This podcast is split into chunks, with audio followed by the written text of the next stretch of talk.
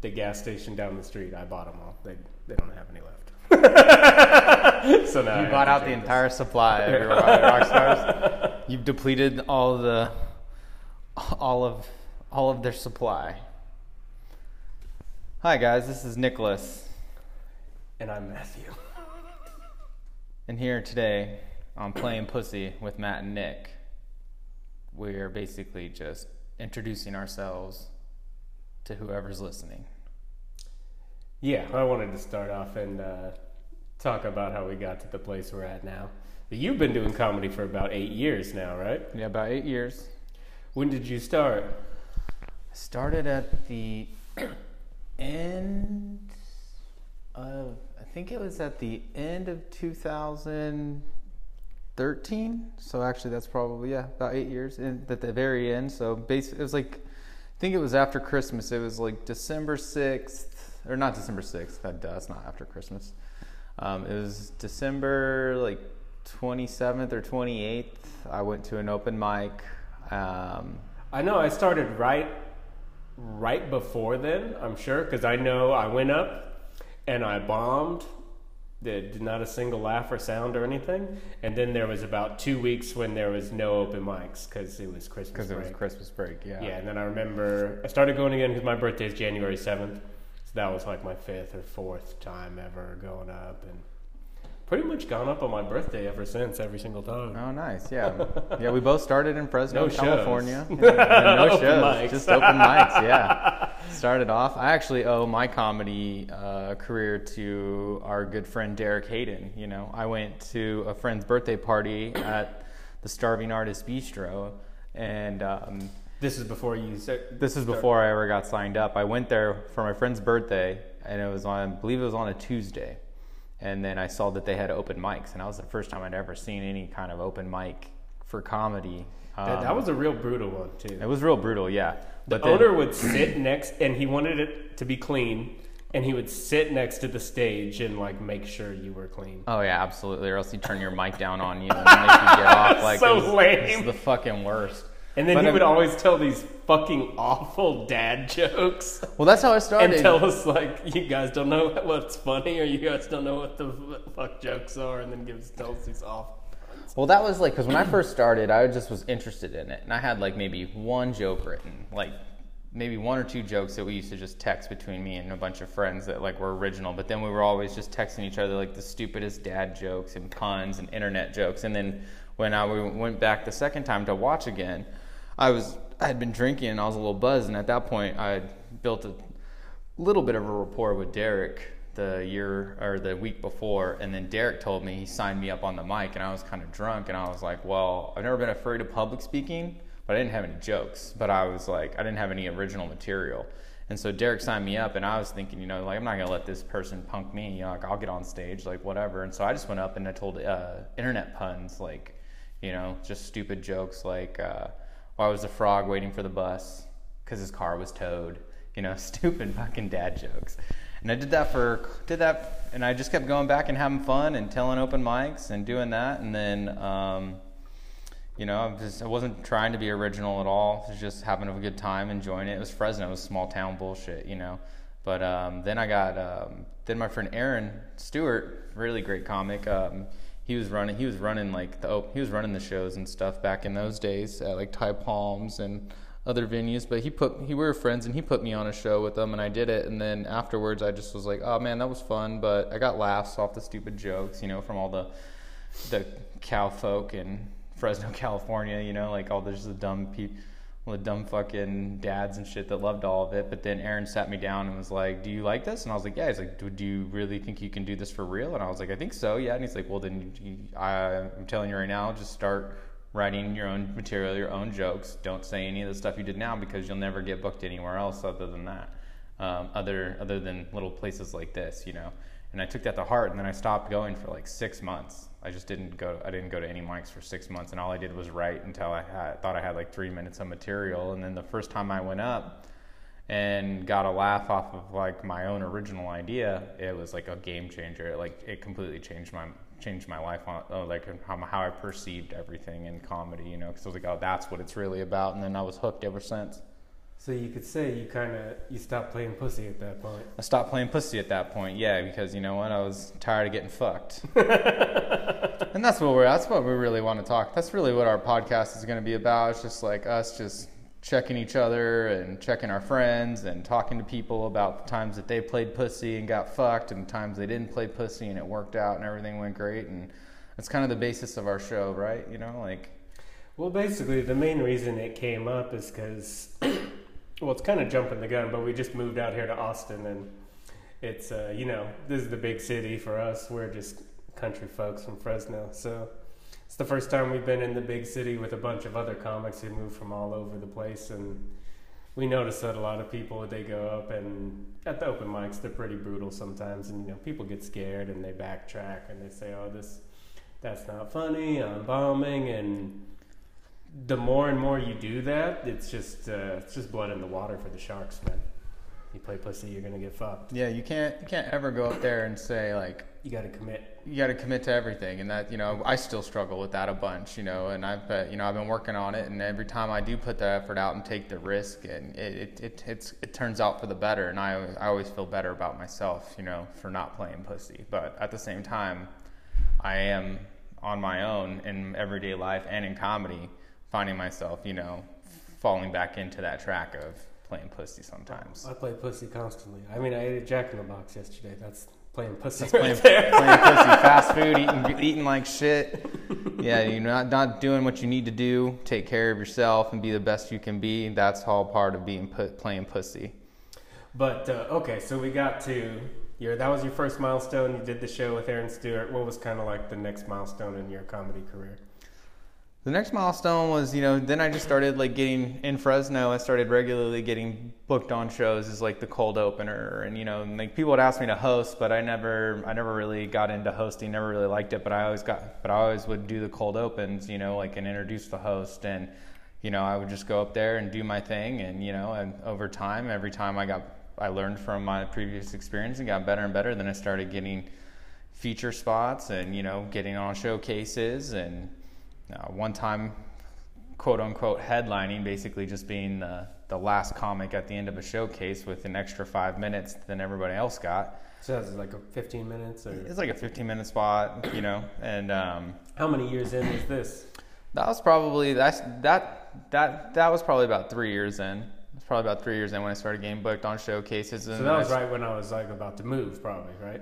Yeah, probably. Yeah, it was like right as you were getting ready to move because we were pretty much all like I had started getting shows and you know like being on shows with comics that were coming in and you know I just was lucky that I got along well with certain comics. You know, um, Phil Medina really took a liking to me and like kind of carried carried me around with him and took me and put on- put me on all his stuff and gave me a lot of good advice and showed me how to like how how putting on shows works and selling tickets is and you know doing your thing and then then he he moved down to Ventura County and started doing his thing, and he's killing it right now, working on the radio shows and selling out the the clubs out there. And then after that, you know, I was like, I started putting on my own shows and stuff in town at Fulton 55 down in Fresno, downtown Fresno, bringing people in and bringing in comics that I've worked with on other shows that we I got along with, I thought were funny, and you know, like. uh and then just you know Rene Vaca was a big help. Um, he came to town one time. We were on the same show, and we just kind of hit it off. And he was like the one of the first time. He was the first headlining comic to ever like come through Fresno and then stay after the show and hang out with the rest of like the local comics and go out and drink and have a good time. And so we became really good friends. And he um, Is and he then- like an LA guy or? He's an LA guy. He's from Los Angeles. Um, hilarious. He just uh, just this past year he won NBC's uh, uh, stand-up contest for the male the male side of it. oh, cool. Um, and then he, he's doing big things and killing it. And he's al- he's always been good to me and like inviting me out. Or if I'm in town, like I'll just go to like wherever he's performing, hang out with them, and we always have a good time and laugh. And he comes on. He when he would do like over COVID, he was doing like these little outdoor tours from Bakersfield, Fresno, Modesto, and he'd pick me up in Fresno, and I'd do the Fresno shows and go to Modesto with them and come Oh, back. Cool, cool. come what were those like COVID shows like? they're outside in a tent, like basically, but open, and you know, and they were really good. Like, um, I mean, and at that time, people were dying for stuff to do. So like, they were just getting packed out, you know, like, and it was fun. Get, you know, he put me up. Uh, he put me up as a feature with Jerry Garcia. Well, you were even saying, I know the other day you were telling me like it was getting to a point like right before COVID where you felt like you were starting to feel actually confident for the first time that like maybe you could actually do this and make a living with it. Yeah, because it was I was before COVID hit. I was I was having some really good runs. I would go probably like a three month run of like shows every weekend, like getting paid to be on shows. You know, not that much, but I was still getting paid to be on shows and feature. Um, and I was getting that confidence in me where it was like it was dialed down, and then COVID hit, and then for like the next ten months, I didn't have anything. And you know, I and then Rene, as soon as things kind of starting to lighten up a bit, and they were letting people do outdoor stuff. Rene, but you, these, you were saying at that time you were almost thinking about retiring, right? Well, during COVID, it was just like I wouldn't. It was just like I was. You did. You just didn't know when things were coming back, you know. And you know, I just I built a really good routine, you know, and you know, uh, in all aspects. I wasn't playing pussy in all my other aspects of life. I had, I was working, I was making good money. You know, I bought uh, right before COVID, I bought a house. You know, I was, I was doing everything you know you're supposed to do as you grow up and get old, quote unquote, or you know, the status quo. You know, and at that time, you know, I was like, I had a pretty good, I was doing pretty good, physically healthy. Um, financially healthy, uh, mentally healthy. You know, I've had a very good routine, and you know, seeing friends, I was picking up hobbies, started painting. You know, that was going well. I was selling, I was selling paintings left and right. Like every time I'd post a picture of a painting on my thing, somebody I knew or somebody that followed me would hit me up and be like, "Hey, how much do you want for that?" And you know, so I was getting like my creativity out in other avenues, and I was, and I just didn't know if comedy was coming back or not. And so, I mean, I got off of like all my social medias for a while, for about six months, which was nice. It was a nice little break. Really like let you come through and or let mm. like just let you like reset and everything. So, and so then, did you feel with comedy that was kind of like it kind of pushed you to do that too much, like be on social media too often? Well, no, because I was into social media before I was even on comedy in comedy, like you know. But I was just in it for the social aspect, all the friends, the Facebook, the Instagram, you know, all that stuff. But then you know, like once I was like, you know, it's I, like more narcissistic with the. It was more, yeah, it was definitely well, no, it was just I was it was just narcissistic in general, you know, mm-hmm. like just like thinking my shit don't stink. I'm cool. I got all these friends, and in reality, they're just internet people, you know. Like that was like I had a even though I, you know I knew all, a lot of people, you know, like I have a very small circle still, like of actual people that I connect with and talk to about my stuff. And, you know, they're spread all over the country now because everyone's just getting moving and doing their own thing. But, um, but then when What's comedy started, when comedy started coming back, when Rene started putting me on those shows. Well, yeah, well, that's what I wanted to ask you. Is like, sounds like you were happy and things were pretty good. You know, you got the house, you got the job, you got everything's going well. You're healthy, you're exercising, and so. But what's the thing in like the back of your mind or inside of you that's making you want to go back? Because it's a lot of stress and it's a lot of hard work to do, you know, comedy. It's, yeah, it is. It's stressful. Um, I think it was just it was just getting back on stage that first time and and killing like and, and crushing like and like having like a damn near perfect set. Like maybe one joke didn't land on i have the recording of it i still listen to it like when i need a pick me up kind of thing how did, how did you feel like that day and like when you found out about the show and before the show were you pretty nervous oh i was ter- i was terrified because i mean like i was just a little nervous um, I was a little nervous, and at that point, I had quit drinking. I wasn't drinking at all. Oh, like wow. I, that was and before you'd always have like a beer. A beer, so because like over all that, like the last uh, or over like during COVID, I decided to take like a break off of drinking completely altogether. I went, I think I went like a, I think I went like uh, 13 months without drinking, you know, oh, yeah, which was not a problem at all, you know, which was great because I didn't. Mm-hmm. I just was like, I don't have. A, I was just making sure too. It's also nice checking yourself, you know, like make sure it's not something that not something yeah that I rely on. And you know, it was rough going up, but I mean, um, it was rough going up. But you know, it went up there, was drinking my so sparkling before that, water. Had you always had a beer before you went up. Or? Yeah, because it was more like because when it got into it, it was like also comedy was a good. Well, you would have a beer on stage too, right? Yeah, like take a sip in between. I would drink on stage, like, like, I would have a beer, but that was part of my timing, like because yeah. I would like tell a joke and then I'd like drink my beer while everyone's laughing and then I'd set it back down. But now it's like I don't really need that. I I'm more com- I can be comfortable just standing there and let keep that same timing without having to hold my beer or anything like that. But it was also just like being around. I think it was just it's like you know it is. It's like you are who you hang out with.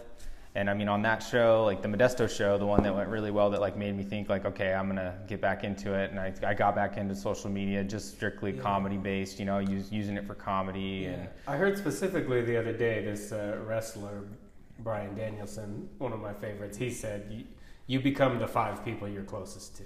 yeah, You become like a mix of them." yeah, exactly. Which is, you know, yeah, like you are who you hang out with, and so, and then it was just that night we had a, we had a, we had to. But what was what, what were you what was going through your mind and what were you feeling like when you heard about the show and then like before the show and right before you went on stage? Like what was that? that when I heard about the like? show, I was like, Rene just hit me up, said he's coming through town, and I was like, I'll, obviously, I offered for him to crash at my place, you know, and he was like, okay, and then, um, but he was go- he, was bringing a bunch. He brought a few different. He brought a couple comics from LA, and then headlining was Jerry Garcia, um, phenomenal comic, hilarious. Got a special on HBO. Definitely check that out.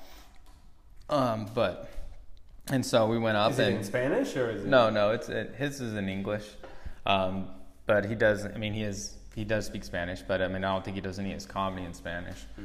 But I remember he brought up. Um, I can't remember all the names because it was a decent lineup, and then I ended up featuring for featuring for uh, for Jerry, and it was just uh, one of those times where it's like we were there, we're all having a good time. Like everyone there was still like just it was it was everyone was like lax and chill. There was no pressure really. It was like we're having to have a good time. We're here to everyone in the audience was there to have a good time, and you know I just watched everyone go up and just do well and do well and do well. And it was a it was actually a mixed show. It was a English and Spanish show that it, this this one was on. Um, I can't remember his last name. um, I I can't remember his last name, but this comic named Elias, he went up and he did he went up right before me.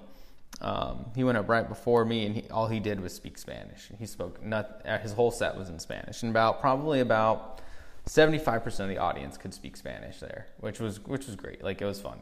And then I went up, and then like they introduced, they brought me up, and it was just like I was feeling super nervous, kind of like oh, kind of jittery, and how's this gonna go? And then but then it's just like but that's how i feel every time they call me up. And it's like every time they call me up they say they say my name like here comes nicholas Sapaglia. i just uh, instantly something clicks in my brain that says like oh i'm the funniest guy here go do your thing and have a good time. What, what I love about it is it reminds me of being in wrestling because when I was a wrestler in high school, I, I was like, I after wrestling practice, I would go home and I would be afraid to go to wrestling practice the rest of the night. As soon as I woke up, I'd be afraid to go to wrestling practice, and then, especially when we had a match, like all day, I would think about the match and I was terrified of the match. But when it's time and you get called, you know you have to do it. yeah you have to perform you can't play pussy But that's that's what I love about going to the open mics or going and you have a show. It's just like, yeah, you're gonna be nervous, you're gonna be a wreck, you're gonna have all this anxiety, but you know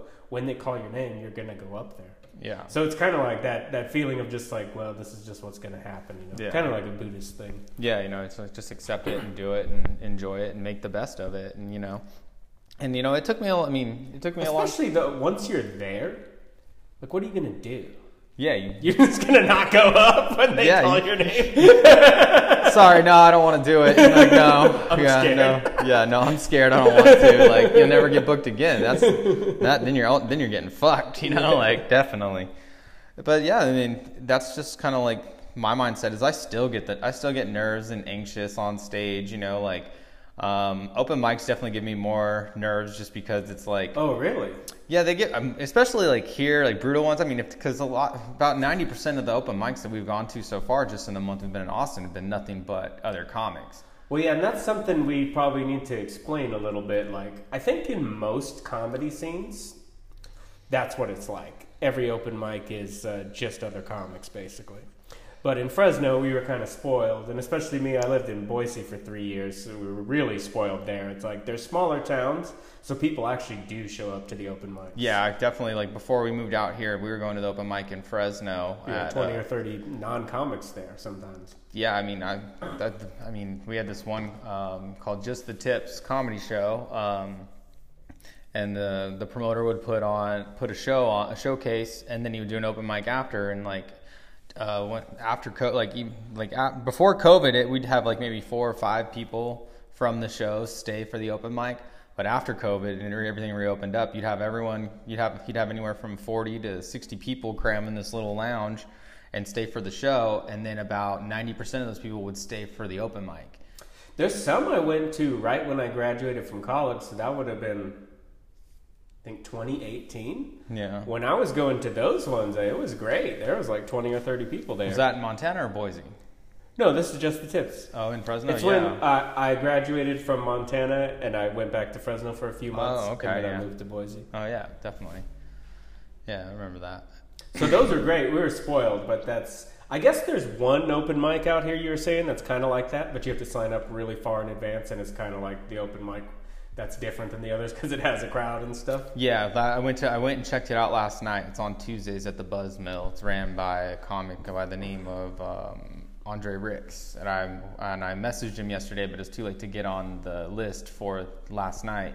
But me and Derek Hayden, after our show over at, or in our show, but our we went to an open mic in uh, Round Rock, Texas, at American Legion, and performed for about about uh, eight eight comics and about ten non-comics, you know, actual audience Oh, members. that's and it, pretty good. and it was fun, and they gave us ten minutes, and it was good to like be able to not have to rush through things and do things way, how we actually Oh, really wanted to try and get something That out. sounds good. And it went really well. And then we went over and checked it out, and yeah, all the pretty much all the local comics that we've been seeing like the last month, they were all out there at that mic. And then the audience, the audience members that were like engaged in the show was probably anywhere about thirty to forty people, and then you know there was just probably about another sixty people at the venue hanging out. Well, that was a, a another thing we were saying the other day. That's pretty nice about here is we're used to small town comedy where it's like a lot of politics and everyone knows each other. People are fucking each other. There's drama, and so far it's been nice. It seems like people are pretty chill and cool and just kind of let you do your thing, and they're not up in your business. And there's so many comics. It seems like that won't really be a thing. Hopefully. Yeah, I think it's I think it's uh, more along the lines of like around here like it's just because like uh, all the comics I've met I've only met one person that's an actual comic that's from Austin here in the scene that I've heard in. that they are like not coming out a lot. That's what I heard. Well, yeah, I, that's what you were telling me the other day, like uh, about the politics of the whole new the new people coming in versus the old people the old people being here. But um, Well, apparently, and like if you guys know more, you know, tell us in the comments or whatever. But uh, apparently, the comedy scene in Austin, as of right now, uh, December of 2021, yeah. pretty much all the open mics and everything we've been going to are all made by new people who just moved here, Yeah. and that most of the old school comics have their own other scene that we are like not privy to at this point Yeah. and that it was mostly based around cap city which is closed right now but i think it's going to turn into a different club Yeah, I heard. I heard some another big company, comedy club company, bought it out and gonna turn it into something else here. So that's all I, from the rumors I've heard. Supposedly they're waiting for the official club to come back and that they have their own shows, but they're kind of not Yeah, super excited about all the exactly. newbies coming in. And when we first got here, we went to a show at that um, at that that uh, that that coffee shop. Remember? When uh, Winston Dean invited us to his show over there. yeah, but was that the old people? Apparently, the guys that run that show, those are those guys are part of the old scene. And so that was one of those shows from the Oh, old scene. But we just didn't know because we ran into. Um, I could see. Yeah, it seemed different. There's a lot less. Uh, just a lot less retarded. yeah. It was actual like strong com well, I'd say I'd say on that show there was about it was 60 40% strong comics to to non to, to comics that I felt I could have done better than, you know. Oh no, I didn't mean quality wise. I just meant it was less like. No, I meant quality wise. I'm badass. I just meant it was belligerent. Like it Uh. seems like the the current scene right now is just so you know real rowdy and juvenile, and I love all that stuff. But this one seemed a little classier, I guess, like more Seattle kind of show, I guess. more well put together and just yeah, a little more organization, definitely. And um, they, I mean, that show we went to, it was outside, and every single table was full. It was packed out there. So I mean, they looked There, like there was something you said that I wanted to touch on before I forgot. okay. You're saying you get more nervous to go out to the open mics. Yeah, I think I, I've always. I mean, I, it's just something about empty chairs and people not laughing, kind of thing. Like that makes me that when people don't laugh, that like definitely affects my confidence level. Like to like not a major degree, but some degree. It makes me feel uncomfortable than opposed to being on stage. Like the first time I got on stage and it was to a completely packed house. I was freaking out, completely freaking out because all I'd ever done was like open mics or shows with you know ten to twenty people in them and you know empty chairs and done well enough, you know, but. It was. It wasn't until after I'd like actually experienced like a packed room. I think the first time I did that was the first time I did the uh, Phil, did one of Phil Medina's shows out at the Ventura Harbor Comedy Club, and I got up there and it was in that club and it was packed out. I think it had like maybe 250, 300 people in that club, and I got on stage and I was terrified, but Eh, but everything got a laugh. Not it, not every joke made everybody laugh, but everything got a laugh. And so that's that's kind of comforting to know that someone will laugh. And, Yeah, and it's not like it's not like crickets, and that's what it is at open the open mic scene here. Is it's just like it's crickets, you know, and it's it's a little nerve wracking because it's like you know, and you go up there. and Sometimes it's worse than crickets. It's worse than crickets. 'cause it- Sometimes it's almost like not. Well, I know sometimes, like especially when I started, I would go to the open mics and I was so scared I couldn't laugh at anything. Yeah. And even I would hear stuff that I thought was funny, but I couldn't because I. And you feel that energy when you go to these, especially when it's tons of new people. You could feel everyone's like real tight. Everyone's real know? tense. Everyone's in their notebooks while you're on stage. They're mm-hmm. sitting in the chairs, but they're not looking at you, engaging. They're just they're not having a good time. And I felt that also. That's a big part of like what does has been helping me the last couple of weeks, like getting used to these these types of open mics again. Because like you said, we were spoiled back in back in Fresno to having audiences and stuff. And Um, just the when you're in a scene like that long enough, the young comics look up to you and they'll Yeah. almost kind of like give you um, bonus laughs just because they like you or look Yeah. up to you. Yeah, and like come in here and then you just have like everyone's in their own head about what jokes they're gonna tell. And plus, it's different because at the open mic scene where we're at in Fresno, you know, that was the only mic for the night. You know, so like comics would go, do their set, stick around, hang out. Everyone would have drinks afterwards, chill, watch everyone's set, and then everyone would talk about comedy afterwards. But here, there's so many mics tonight. People go, they sign up to do their set, and they immediately leave. So I mean, on sometimes some nights you go out, and if you're like at the end of the mic, you're only there. The only people there watching you are in the audience are the comics that haven't even gone up yet, and then so they're just they're just looking through their notes, trying to go trying to figure out what they're gonna say, not listening, or just like we all do, we sit there and we, if we are watching a comic, we're sitting there and like it just for us, it's like just our nature to be like, oh, that's funny. Like you're analyzing it more than you're like lit, you're there to laugh. You're like, mm-hmm. how's that funny? Or even in your own mind, you're like, oh, that works, but he it, he could it could have been better if he did this. You're, you're analyzing it and doing Yeah. things in your head, and and it's like I don't like to go out and give unsolicited advice to anybody at, at any level of comic, but I'm also like we're in a new scene too, so it's like I'm seeing comics that I do f- feel like have a good sense of humor and and do have a good ri- a good ability to write and stuff. And you know, like like I said last night, I ran into that gentleman, that comic Jared, and I just kind of like said, "Hey man, I thought I thought of this like little extra tagline for your joke. I mean, if he uses it, he uses it. If he doesn't, he doesn't. It's not gonna hurt my feelings, you know." But when, I'm I, when I'll say something is I've seen a few people like do something and it doesn't get any laughs or anything, and then I'll go up after and be like, "Dude, that's that's really good. That's a good setup. That's like you got something there. Keep doing that one. Like even though yeah, you know whatever happened today, keep doing that because that's a good idea." yeah. I'll say something, you know something. Yeah, and it's like, and I'm not, and I mean, it's not like, oh, you should listen to me. I'm, Mhm. be, you know, because like in reality, they're looking at me like, who the fuck is this guy? You know, like who the fuck is this guy? And especially us being new in town and stuff like that. You know, this one guy had a bit, and I was just like, he had this bit where he was like talking about laying down and having like water dripped on him, like water torture, and like he set it up really well, and it was really fun. And granted, he was saying it in just a, a bunch of comics, but he like laid down on a bar stool and I just thought, you know, it would be even funnier if he committed and just went straight to the ground, you know, and just like went straight to the ground and did a joke instead of him like bent backwards over a bar stool. Like yeah, it's to, funny like- if you go straight to the ground. it's funnier if you go straight to the ground and commit. And like I just happened to mention to it when he got off stage and kind of looked at me all weird, like, "Who the fuck are you giving me advice?" You know? And I was like, "Okay, man." Well, I was just like, I was just saying that's an idea, you know, like give it a try. you know, he Some- wasn't playing pussy, bro. Nah, he was ready dude. to swing on you. Apparently it was. He didn't commit and go to the ground, you know. but yeah, he gave me a weird look, and I was You meet people like that, but that's to me that's like that's not the real comic attitude, you know. Yeah, no, absolutely not. You got to be constantly ready to get shit on, or to get good advice, or to get bad advice. you know? Exactly, Just got to be receptive. Yes, and you know. exactly. Let's switch gears up a little bit. Why don't you tell me Wait, wait. There's the thing. what? I, I forgot. That's that's why I mentioned the, the Oh. thing you said. Oh, okay. You said that you you get more nervous at the open mics than the shows. Well, I'm the opposite. And I think it's because of uh, back in Fresno, when we started out, eventually I got to host my own open mic.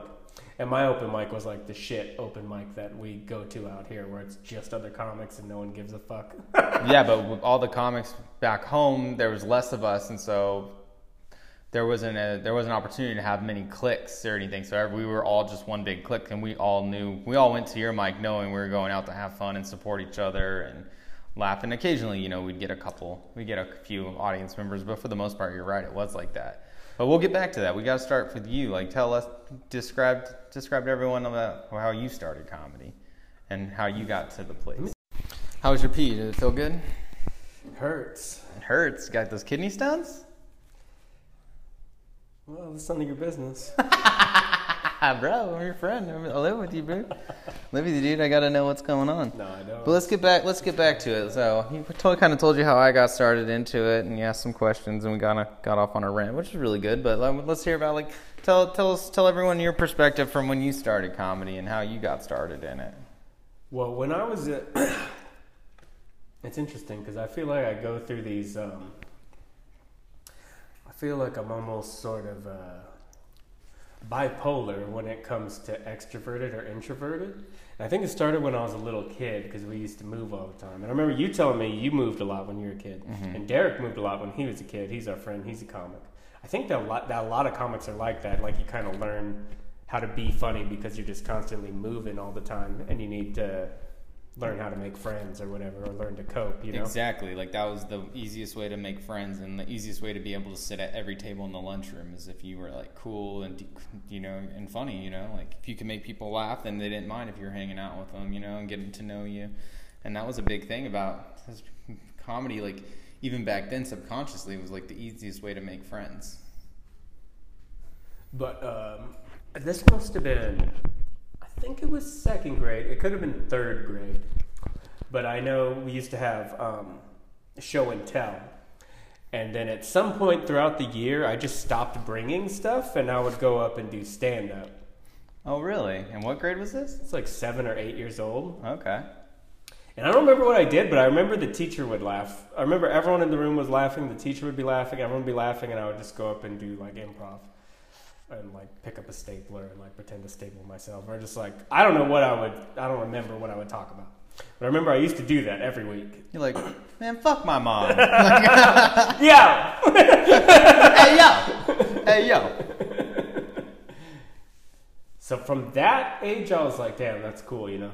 But then I kind of got more into music and sports and other stuff. And then I remember telling my friends when we were in a band, I started thinking about that would be cool, you know, because I, I went to film school and I was thinking I was going to be a director for a while. And then I was in a band for a while, and throughout all these like creative things, I kind of realized like I really, I don't really like collaborating with people. I don't like people telling me what to do. I just want all 100% do my own thing. So I figured the two things I could do is I could be a writer, be a rapper, or I could be a comic. So those are the two things. Did you ever rap? I did rap, yeah. Did I rap? have I have rap songs. Do you? Oh, you gotta let it. You gotta, we gotta put some of these out. I know. I want to make a new album with that Boston guy. What's that guy's name? Oh, Tyler Large, yeah. Yeah, Tyler Large is a very funny guy that we met. to Or- feature. Yeah. I briefly met him like the other day, but then we like it's like hi and bye kind of thing, and then we saw him perform, and it was just fucking one of the funniest things I've ever seen. it's the only funny thing I've ever seen. Don't play me, son. yeah, we got to get that guy on one of our lists, you know, That'd be sick. or one of our one of our podcasts. Talk to him. I'd like that. Uh, but anyways, it's going on for too long. I, I've uh, procrastinated for so long. I wanted to do it for a really long time. Even in you know in high school, I was a big fan of Bill Hicks and David Cross and uh, Mr. Show with Bob and David. Fucking and, great stuff.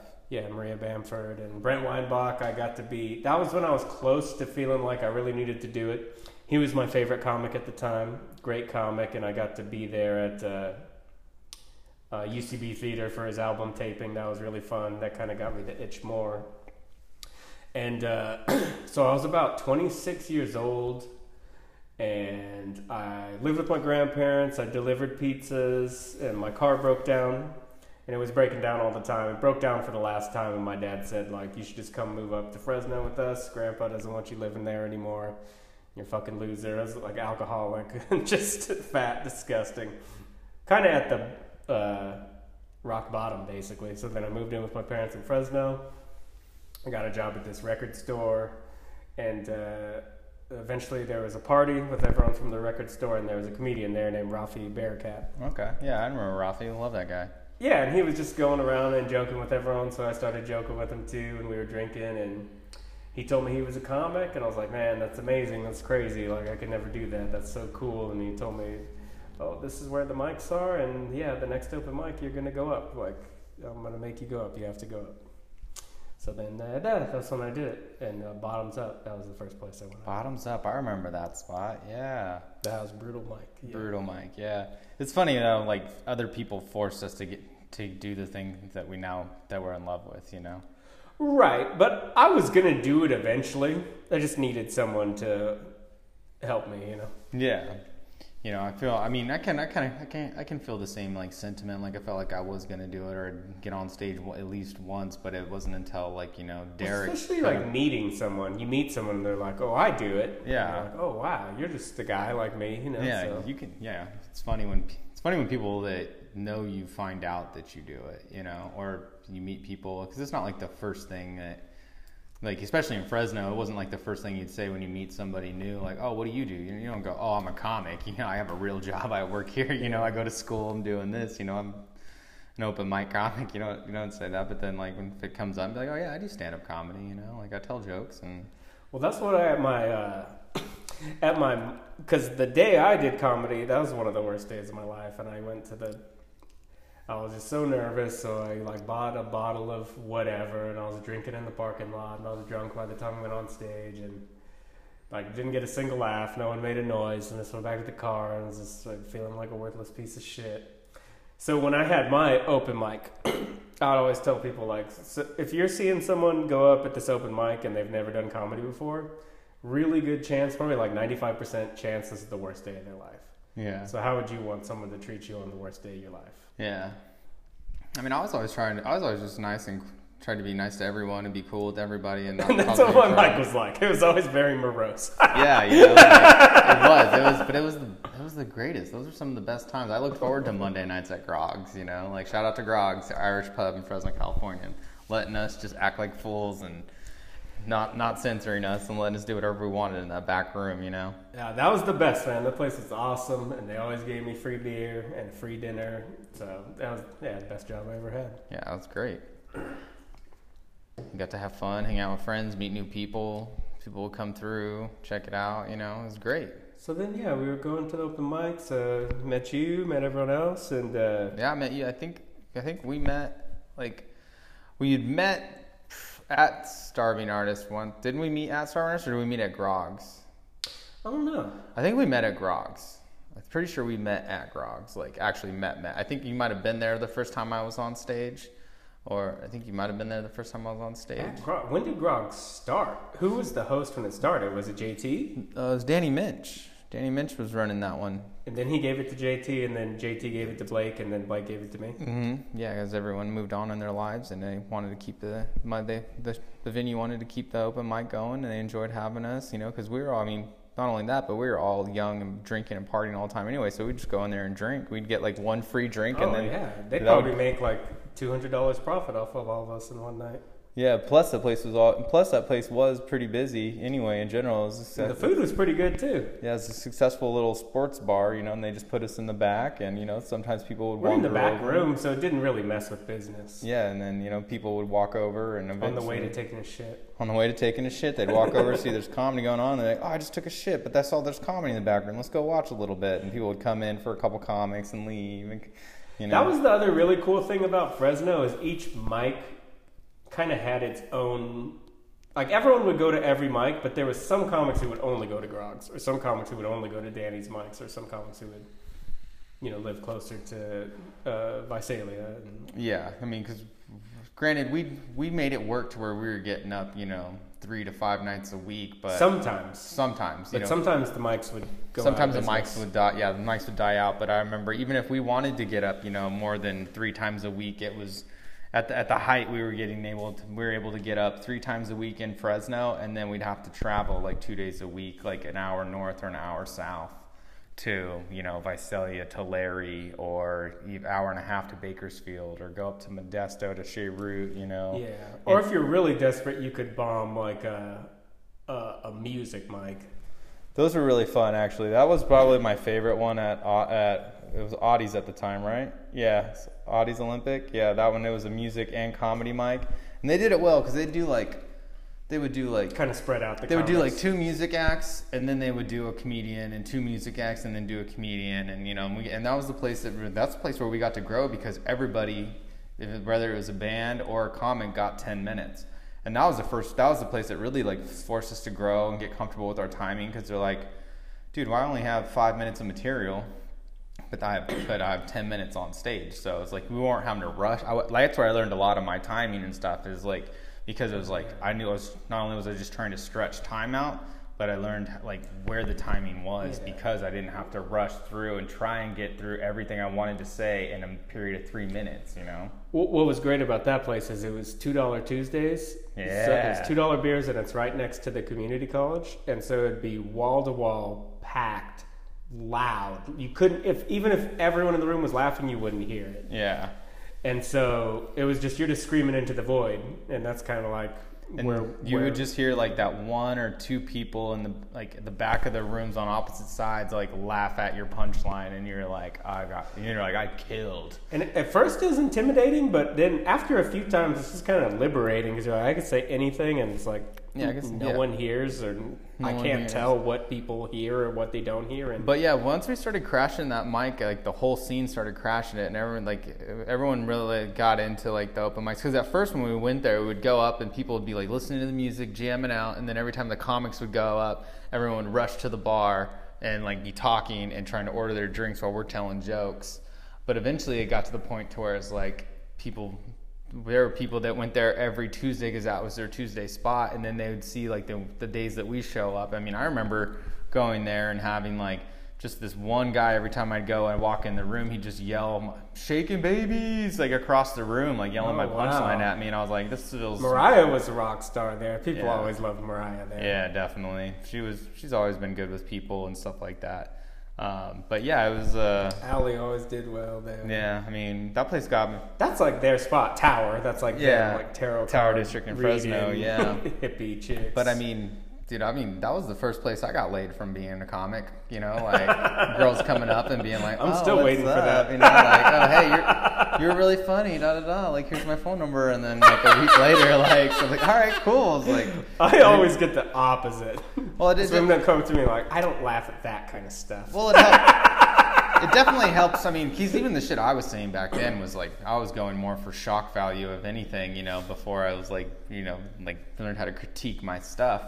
But even then, you know, like I mean, it helps being mildly attractive and in shape, you know, like because I mean, I was, I wasn't ever like, I didn't start comedy like uh, being out of shape or anything. That was also kind of a bit of a struggle too. Like you know, sometimes you go on places and people would see and like you'd look nice or dress nice and you'd look, you know, like People a- don't expect you to be less funny. or they they or they or they come at you with that thought like oh, oh he thinks he's funny just because you know like you know or just like he oh just like I I've had girls say like be offended by some of the shit that I've said and then just like you just think because you're just because you're a pretty boy you can get up on stage and people are gonna like you da, da, da, and, then, and then for a while like after that that's when I really started like you know wearing like glasses and looking weird and like trying to make myself look more off-putting to more off-putting to match the Oh, to match the you horrible Talk about thing. playing pussy, bro. Talk about playing pussy, yeah, you know, like.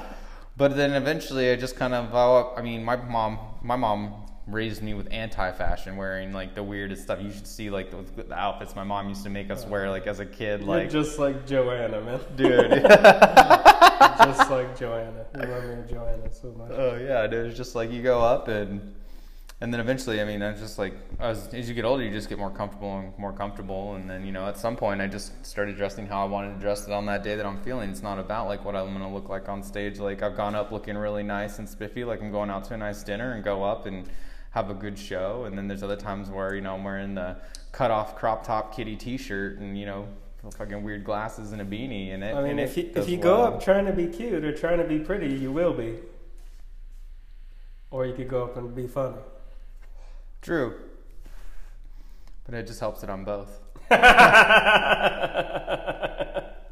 Nah, we'll see. We'll see how funny I really am. Only time will tell, folks. Only time will tell. The last thing you want to do is go up on stage and try to be sexy. Oh God, no! Never, never like, never like, never like trying to be. Sexy. Because you, you've seen people do that. Yeah, yeah, definitely. You know, you just it's, it doesn't really work unless they're off-putting in some other way. You know.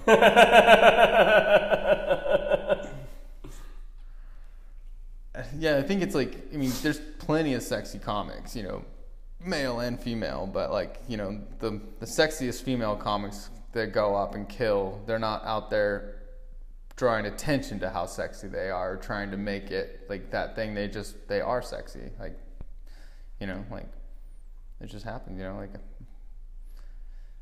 Nikki Glazer's pretty. I think she's pretty sexy. I mean, she's she talks. She's very. She's over. She talks a lot about sex and all that stuff and everything like that. But I mean, just in general, like she she's not going out there like wearing a bikini or you know like flaunting like all this crap. You know, she's just she's a pretty pretty woman and. Well, I just mean it's like I think my favorite material or the best material is when you write it, you should be scared to say it.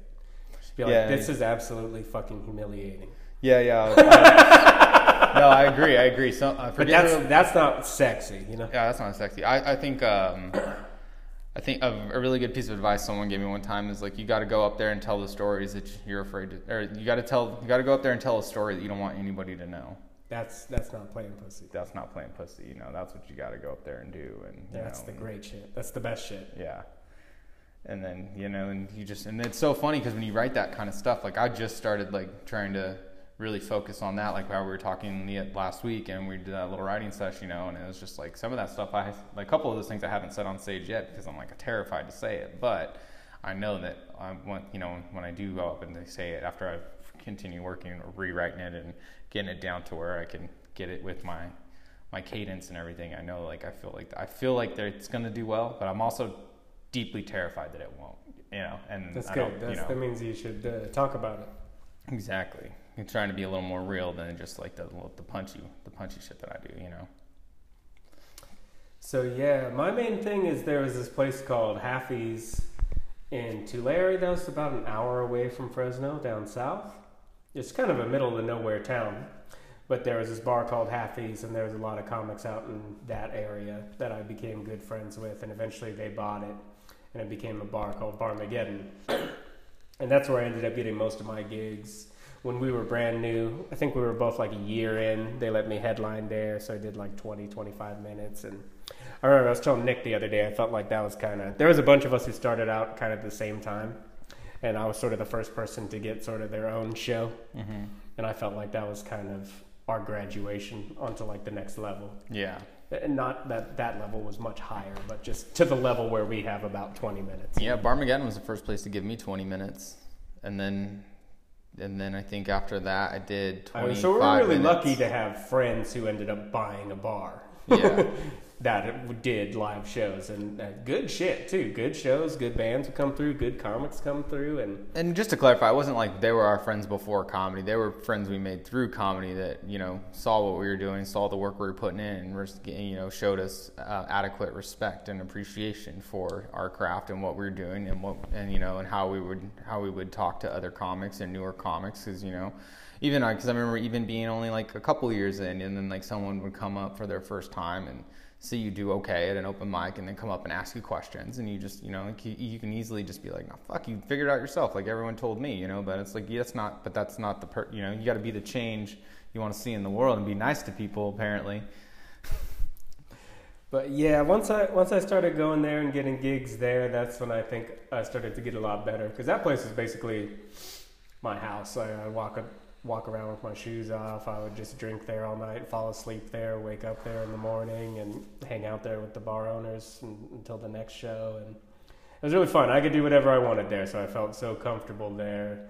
I could host whenever I wanted. I could have a show whenever I wanted, and and they had a really good uh, sound setup too. So eventually, it got to the point where all the open mics and all the shows I did there, they recorded every single set, and then I put them together and made my own little uh, CD. Yeah, if you guys want to listen to it, it's Matt Matthew Amos at Bandcamp. What was the name of it? Barmageddon the mixtape. Barmageddon the mixtape. Go download that. You can do it for free. You could be cool and dip, drop them a dollar, you know.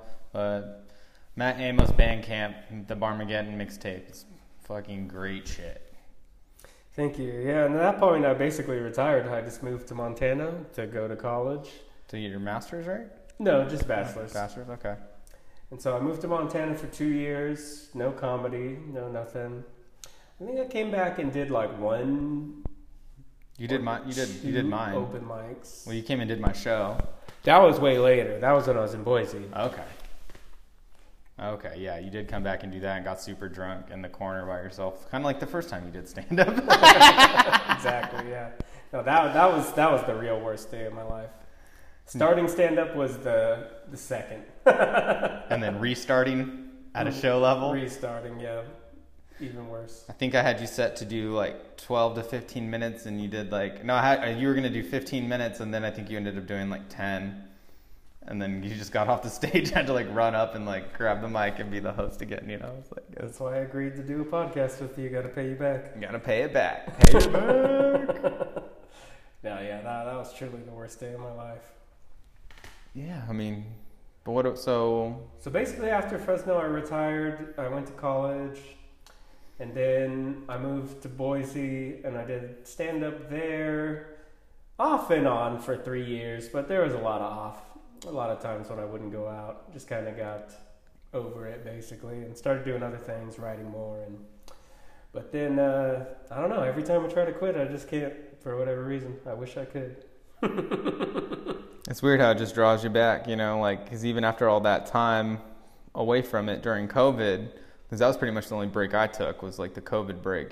And just all that time off, you know, I was kind of coming to terms with it. Like, yeah, no, I'm cool. Like, you know, I mean, it was like, it was cool that I, d- I didn't need it, but it was all, it was cool that I didn't need it because it wasn't there and I couldn't have it. So I learned to cope and find other things to bring me, bring me peace and happiness. And, but then as soon as it came back, it was like, nope, that's it. I gotta go back. Like I, it's it's available. I have to have it. You know, like Well, I'm a I'm a writer, yeah, and I'm a liar.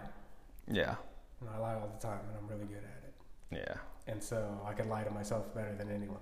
yeah, So if I tell myself I don't need it, it's no good, stand up sucks, why do I, it's not funny, like why would, why would I need to do that? You know, I can't trust myself. I just have to know how I feel.